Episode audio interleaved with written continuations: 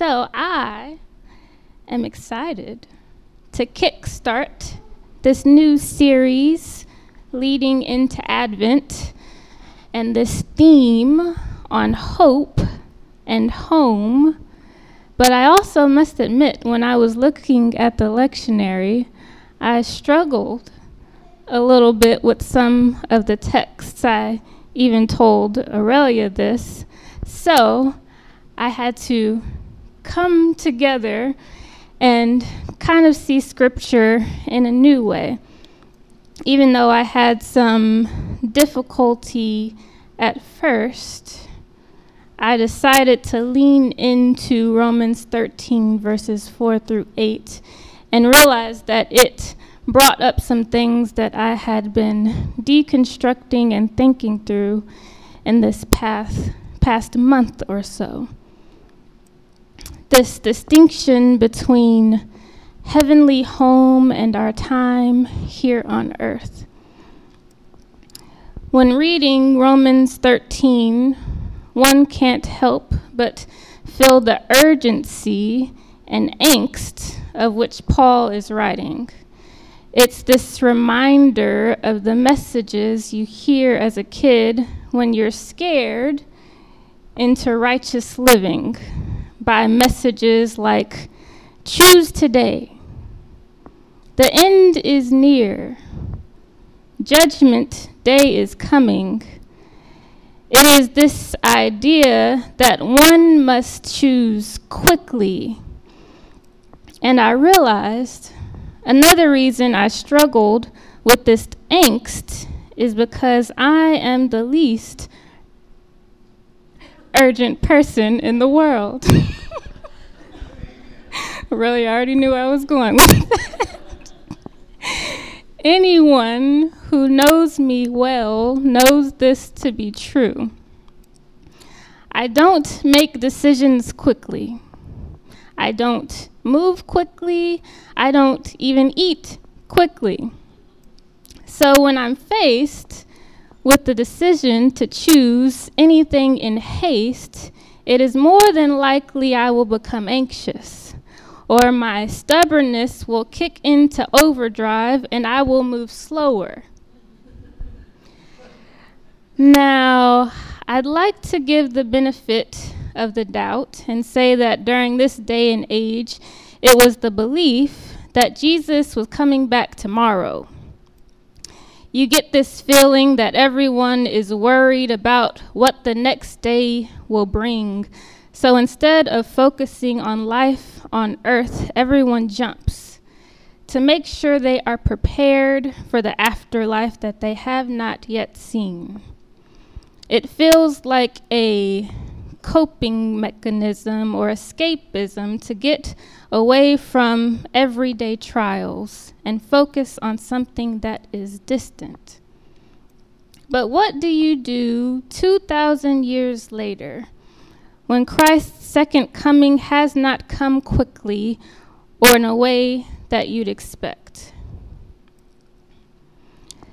There's a song that I woke up singing today, it was a reminder to slow down my day. It's a song by an R&B artist named Jhené Aiko. Anybody know? Yeah? Okay. This song is called Trigger Mantra. And it goes Calm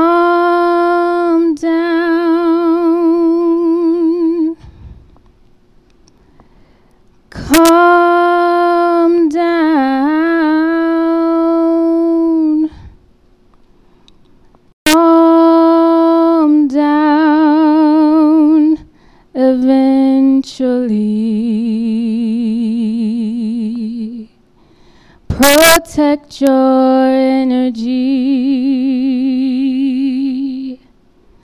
I am protected. I am protected. Slow down.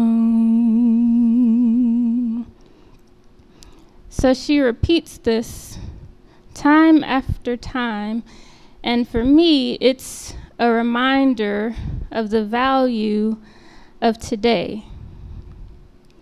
That the life I'm living on earth has value, and slowly, as I reoriented my perspective on urgency, it made me see the text in a different way. It made me ask, what am I urgent for today? I realized that I started, as I started prepping this sermon long before it, I had been prepping, long before I knew that I'd be preaching, I had already started prepping this sermon. In my time relocating from Austin to King of Prussia, Pennsylvania, I'm finding my connection with what home meaning changing a bit for me. I'm finding this tension of Austin being my hometown and finding home in a new town far away from it. Or Peace of Christ being my home church and feeling this tension that there's no church like peace anywhere else. So I've been wrestling with this saying, home is wherever I am. Now, in some ways, I have trouble with that statement, but in other ways, I see some truth to it. For me, I started writing down what home looked like for me after listening to a podcast um, where Mariam Hasna coins the term home frequency. Now, she's not necessarily a theologian. In fact, I'm not certain what her religious or the- theological perspective is. Instead, she's more connected to energy work and calls herself a retired empath. Her title is profession- professional relaxer. And I've found a lot of resonance in how she describes home by saying, Once you master your home frequency, the vibration of who you really are, the universe will constantly bring you experiences and relationships that are a match. You will be able to move through life effortlessly rather than constantly trying to manifest things.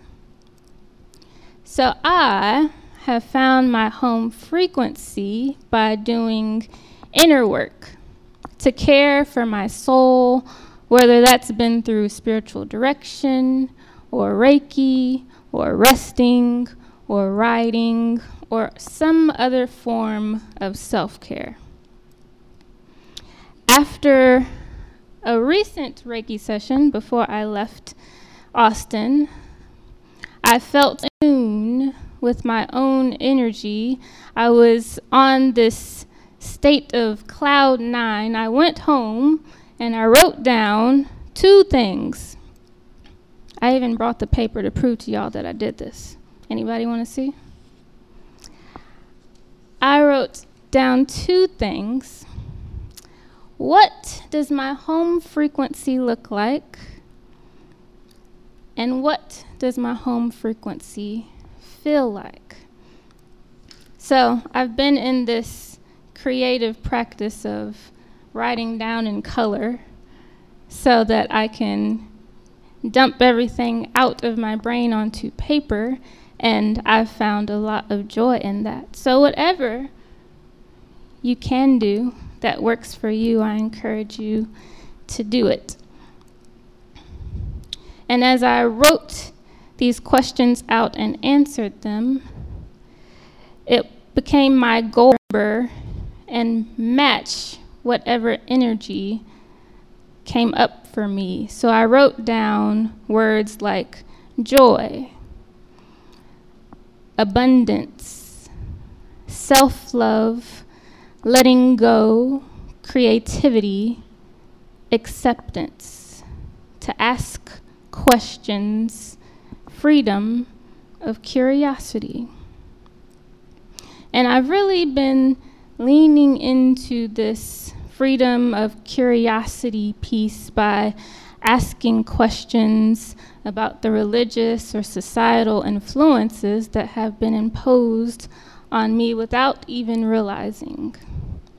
Like the freedom to question my own sexuality, marriage, monogamy, and to truly understand what freedom and what home looks like for me.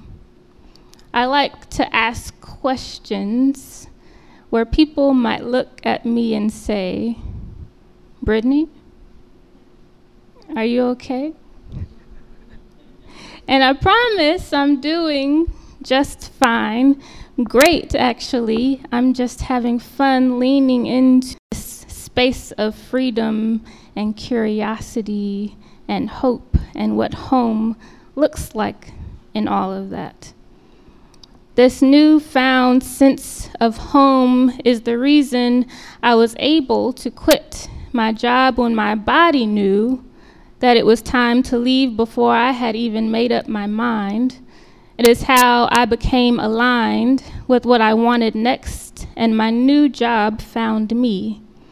It is how I connect with people when I see something within them that resonates with me. It feels like when I came to Peace of Christ last week and almost cried because it was this overwhelming feeling that this place is what home feels like. So, one of the last things I wrote on my paper to describe my home frequency was an aura of hope. I sometimes wonder if Paul could come back today reading Romans 13, what would he say? Maybe he would say, slow down, have more fun. Maybe a little bit of debauchery is okay. Maybe he would say, be urgent to love. Learn what it means to love yourself, then you can love your neighbor in the same way.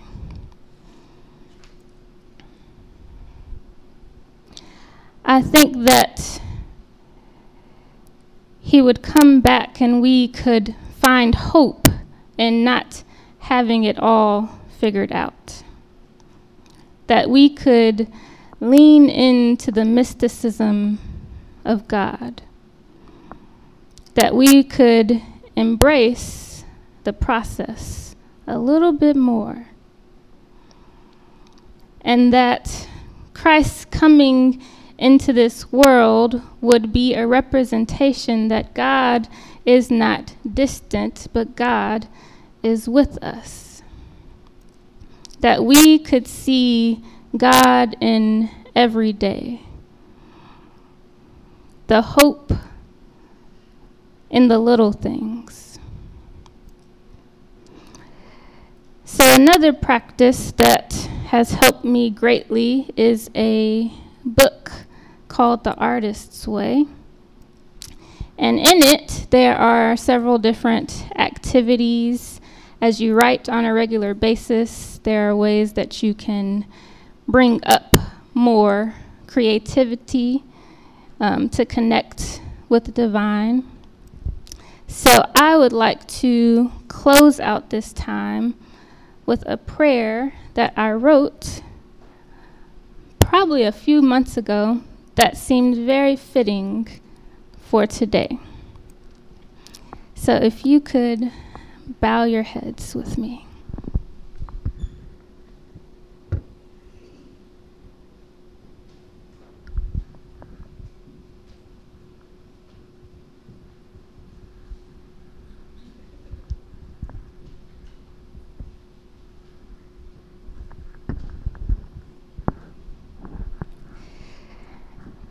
Creator God,